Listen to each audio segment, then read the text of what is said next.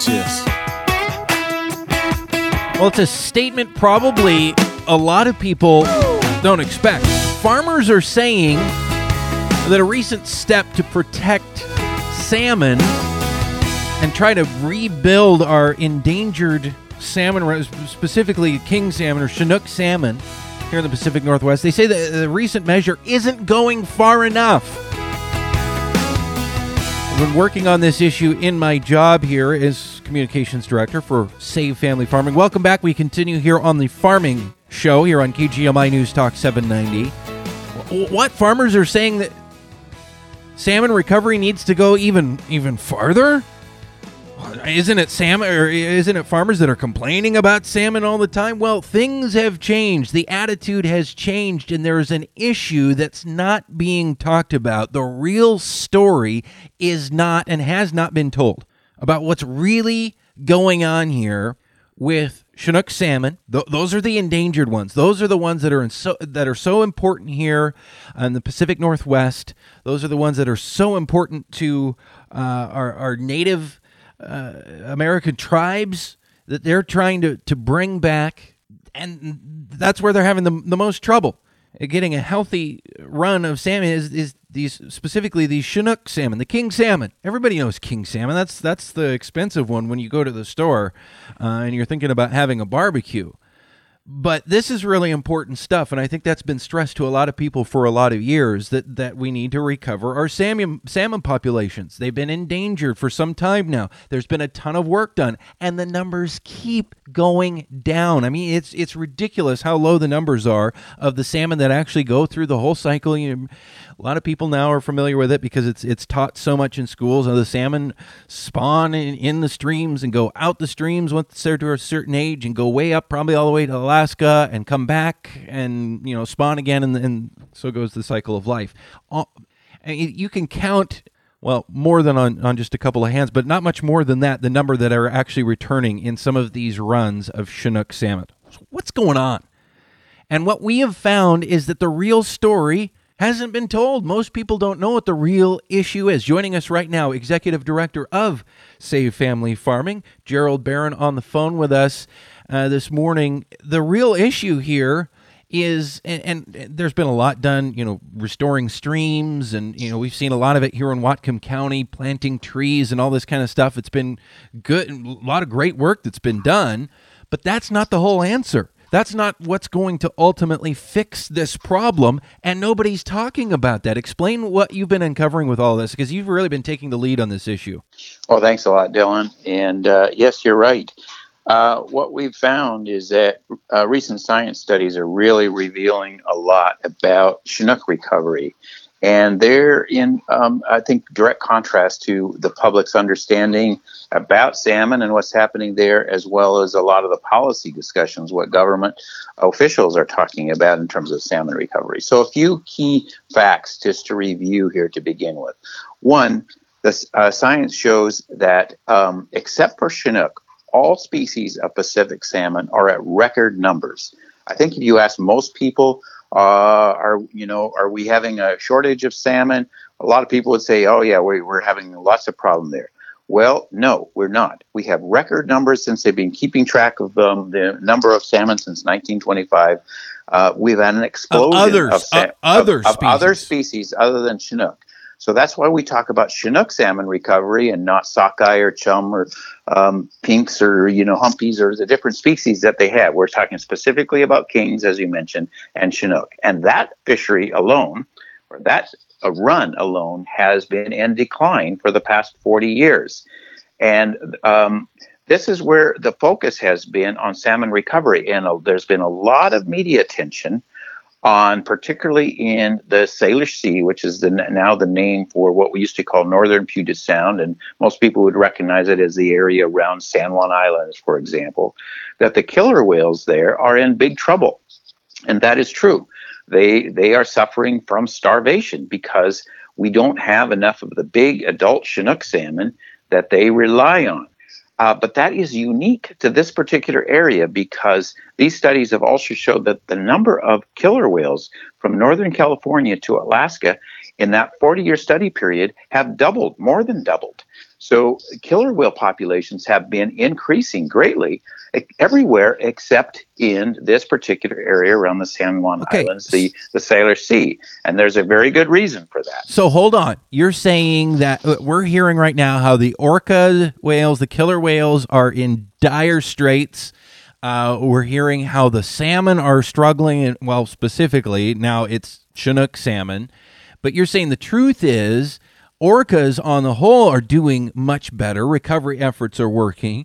Uh, salmon, on the whole, are doing much better. But our local orcas here, in again around the San Juan Islands and the Salish Sea, and our local king salmon, those are the ones out of all the others that are doing so poorly. That's correct. And there's, as I mentioned, there's a very good reason for that. It's a very unique situation. And one of the things that we're trying to do, what the farmers are trying to do, is bring attention uh, to the particular unique problems of the Salish Sea because so much of the attention, including this action in Congress right now, is focused on a much smaller problem in the Columbia River with sea lions. As an example, um, we will talk a little bit about the problem that we have in the Salish Sea with harbor seals. Um, we, now, Congress is about to take action on protecting the Columbia River salmon because the sea lions are uh, are taking about 200,000 of those um, salmon a year. But in the Salish Sea, this area alone, harbor seals are eating about 23 million Chinook. So that's just three. I mean, your your number of two hundred thousand that, that these sea lions are eating. Um, you know that sounds like a lot, and it well, it makes sense. Well, there's just what a hundred um, sea lions down there on the Columbia that just kind of sit and pick these fish off, and they're fat and happy, and and they're hurting salmon recovery there. But you're saying tw- from two hundred thousand to you know 10 times that amount, 23, more than that, uh, million fish are being eaten before they get a chance to actually come back and and spawn and, and do the whole thing over again. And this is all happening right here in the northern Puget Sound. Yeah, and I'm not too good at math, Dylan, but I think it's more like a hundred times. I think difference. you're right. Yeah, I forgot a zero. So, um, the the problem, and so, so let's talk about the problem of harbor seals in the Salish Sea and why that is so unique. Um, what this science study that came out in October of 2017, it was done by 14 scientists from different universities and uh, national fisheries groups and things like that. What they discovered is that um, in the 40 year study period from 1975 to 2015, the number of harbor seals from Northern California to Alaska increased significantly by about 60%. But in the Salish Sea, they increased by 900%. So uh, the Salish Sea, the, the, again, the area around the San Juan Islands, um, the number of harbor seals in 1975 was 8,600 harbor seals. Now, in 2000, in 2015, we had 77,800. We may have more like 85,000 now, given the uh, the increase that we've had. I would call that so, an explosion. That's of, an absolute explosion, especially population. compared to the growth growth everywhere else. And we have to ask the question: Why are harbor seals uh, uh, exploding in the um, uh, in the Salish Sea. Now, the reason that they've grown overall is because in 1972, Congress passed this law called the Marine Mammal Protection Act, and it protected orcas, killer whales, harbor seals, sea lions, and these marine mammals. And there was good reason for that. They needed protection. What they did not expect is the explosion that we have seen in this particular area. And now let's talk a little bit about why is the Salish Sea so unique? Why are killer whales, uh, the number of killer whales growing in all areas except our local killer whales? Why are we having a unique problem with Chinook recovery in this particular area? And it comes down to one simple reason killer whales eat seals. We've all probably seen the nature videos of killer mm-hmm. whales going after yep. after seals, throwing them in the air, things like that. They eat seals, except for some reason our resident killer whales in the Salish Sea do not eat harbor seals. They only eat adult Chinook salmon. So, and they're the ones that are hungry and going hungry because there's not enough of those salmon, and they apparently won't go after the seals to eat them to fill their bellies. So everyone's hungry except the the, the harbor seals. That's correct, and, and and the reason that the other areas have not seen this increase of of uh, harbor seals that have decimated the salmon stocks is because the other killer whales are helping to keep the populations under control. Now, in Canada, we know that uh, also the government has been working to uh, get keep the harbor seal population under control, which really? has made some some people upset. But there has been lethal removal of mm. harbor seals in mm. order to protect fisheries. But we can't do that in in U.S. waters because of the uh, the Marine Mammal Protection Act. So we have a problem the natural predator for harbor seals is not doing its job and consequently is starving because the harbor seals are eating all their food. Uh, and, and that's why we've gone to this huge increase in harbor seals in the Salish Sea. And that's why we don't have, unlike every other species of salmon, we don't see the Chinook salmon recovery. And all this is based on this science study published in October 2017, which we put up on our, our website. So, what we are concerned about is that uh, while the public's attention, while policymakers' attention is focused on a much smaller problem, albeit it is a significant problem in the uh, Columbia River, we're asking our congressional leaders to take a look at this Salish Sea problem and we're going to be working to forming a to form a coalition of tribes, of environmental groups, of of uh, conservation groups to say, please, if we want the Chinook to recover, mm-hmm. we have to address this fundamental problem. I know I've of, had uh, of the harbor seals. in in researching this and hearing about this over the past few months. I do know, uh, you know, in conversations with some of the folks with, for instance, Lummi Nation and and the Nooksack tribe, uh, they're aware of this issue and, and they're frustrated with with the the harbor seal problem as well. So I, I'll be interested to see um, what kind of support this can get because I think it is going to take a, a, community effort here to draw attention to this problem. I have two questions for you, Gerald. And by the way, we're talking with Gerald Baron right now, Executive Director of Save Family Farming. That's the group that I'm uh, the communications director for. So yes, for those that are curious, Gerald is my boss. I, am interviewing my boss right now on the radio. But this is an intriguing thing. So much, so much energy, so much education, so much money, so much work has gone into this issue of salmon and recovering salmon and and them being listed as an endangered species and all this. We still hear so much about it. There's so many organizations devoted just to this issue, uh, and yet at the same time, here are my two questions for you, Gerald number, and I, I have a sense that the, the answer to both of these questions may be related. Number one, why isn't anybody talking about this? Because you don't hear about this. No one is telling this story. And secondly, why do farmers care? Why are why why is it that farmers are coming out to tell this story finally of, of everybody? Anybody. Well, and and you're right; they are related. We're talking about it because it is a fundamental issue relating to salmon recovery and habitat issues, and we are concerned that um, the, w- while we are aware that experts in this area, that um, uh, people you know deeply involved in this are aware of the issue, for some reason no one is really addressing this specific problem of Salish Sea harbor seals. So, um, and the reason it's so important to farmers is because um, all the issues that are related to um, efforts to control um, growth in rural areas, such as the Hirst decision and the whole thing, the whole Hirst legislation that occupied the uh, legislature this last season, the Supreme Court decision about culverts, mm-hmm. all the pressure on farmers about giving up more land, more land for for um, for habitat, um, the What's Upstream campaign, which was um, a pressure on farmers to um, to do more stream buffers. All of these things come down to the single issue of getting more fish, specifically more mm-hmm. Chinook. Right. And and the problem that farmers see, farmers have done, as as uh, people involved in fish conservation have commented, farmers have probably done more for fish recovery and for habitat restoration than anyone else. Farmers have invested a lot. Washington State taxpayers have invested hundreds of millions, if not billions of dollars. And now the Supreme Court decision saying we're going to spend two billion dollars more on culvert. Uh, you know, replacement uh, in order to restore fish runs. But the science, the scientists say if we get more Chinook salmon, all we're going to do is get more harbor seals, and that's going to cause even more of a problem. The fact is, our Chinook production has been very, very strong. In fact, it is nearly doubled in that 40 year stu- study period. We're now producing uh, about 406 million smolts, baby salmon, a year.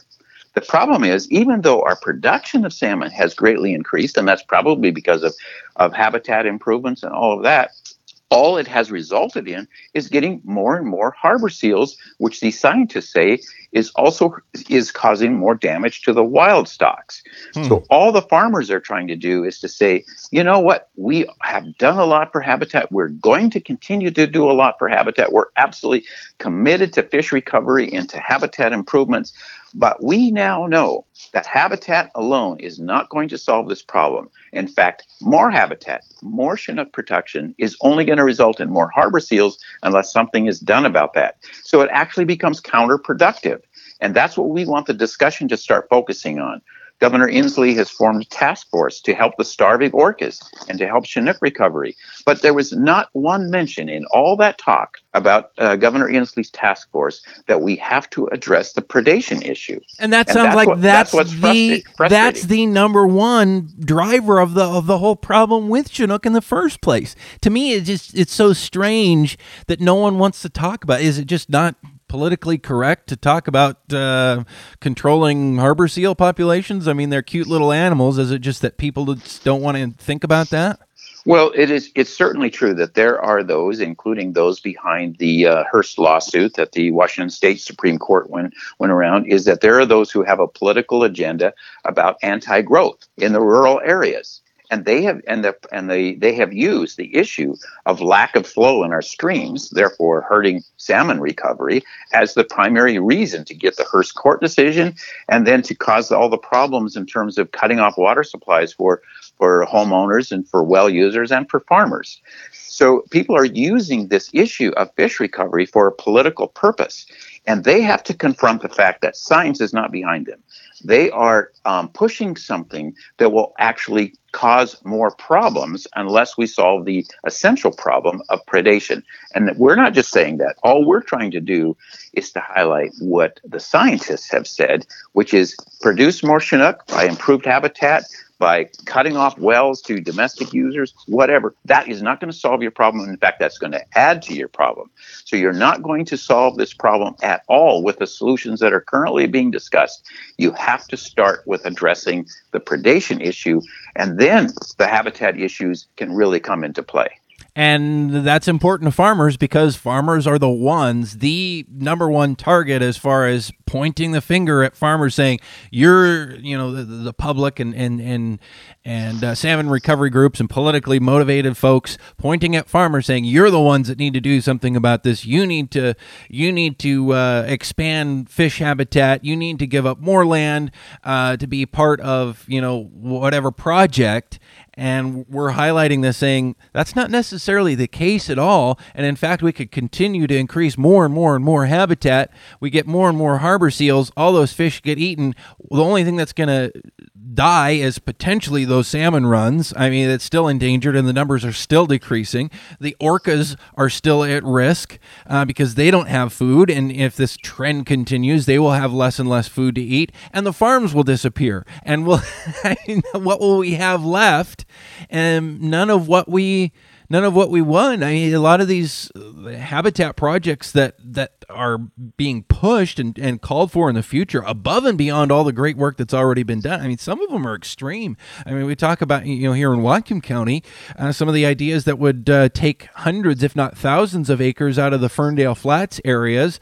You know, is uh, this whole topic that we're talking about today brings that all into question. Is that really worth it to take the, you know thousands of acres in Northwest Washington out of farming to do what? I mean, what would it accomplish if if this is all the case? It, it wouldn't uh, accomplish the ends that they say, and certainly wouldn't be worth it for the economic and cultural damage, all the things that it would do uh, as far as hurting farming and, that community. It, no good result would come out of it. it. And it's crazy to to watch this unfold because I think most people, again, like, like we started this conversation, nobody knows about this. Hasn't been talked about. Well, we have a, um, an anti-growth environmental activist in Whatcom County who has been saying for a couple of years now, farmers are the problem. We're irrigation water, you know, irrigation used to grow our crops is harming the fish, and we need to um, meter our water, and we need to uh, start to charging for water and putting taxes on it, and all these things that are being called on because they're saying farmers are hurting fish. Well, that's why this is so important because people like this who have an agenda that they are pushing for for their own particular reasons need to confront the science. They need to understand look, farmers have done a lot. Farmers are continuing to do a lot. Farmers are committed to doing what they can, such as the Bertrand Stream Augmentation Project. That's only one fish friendly floodgates. I mean, so many things that all the uh, riparian zones, the the miles and miles of streams uh, that uh, you know stream riparian zones that have uh, farmers have participated in and in, uh, in, in you know improving the habitat. All yes, those things are are good things but they do not address this fundamental problem of Chinook recovery. And that's why this issue is important to farmers. That's why we're going to uh, do what we can to help educate the public. We're going to be um, putting this information out, the video that we have that we put online to educate the public so that the public will get involved and other groups will get involved in talking to our congressional leaders to say, please, we want fish. The tribes need fish. Tribal treaty rights are important. But to do what we need to do, we have to address this issue of harbor seal predation in the Salish Sea. Gerald Baron, Executive Director of Save Family Farming, with us here on the program this morning. Uh, our sponsors, by the way, Farmers Equipment Company, Laurel Farm and Western Supply, and McAvoy Oil. Big thank you to those folks for sponsoring um, a show like this, the ability to have conversations like this, the ability to really get the truth out. And, and we're going to continue to do that as an organization um, at, with Save Family Farming to, to, to get this message out. Um, really great piece on it uh, that uh, Q13 and Seattle Seattle had yesterday. I, I encourage people to check out uh, that coverage. Uh, Q13.com, I believe, is, is the website. But uh, we certainly would love people to go to savefamilyfarming.org. And we have a whole page. We've got links to a lot of the scientific studies on all of this. We've got a great video that Gerald put together, um, kind of uh, telling this whole story. If you've heard our conversation today and still haven't wrapped your mind around how all it works, how it all works, go there, check it out. Uh, Save Family farming.org. Gerald, thanks for your time this morning. We certainly appreciate it, and and I have a sense that this isn't the last that we've heard about this issue. Thanks so much, Dylan.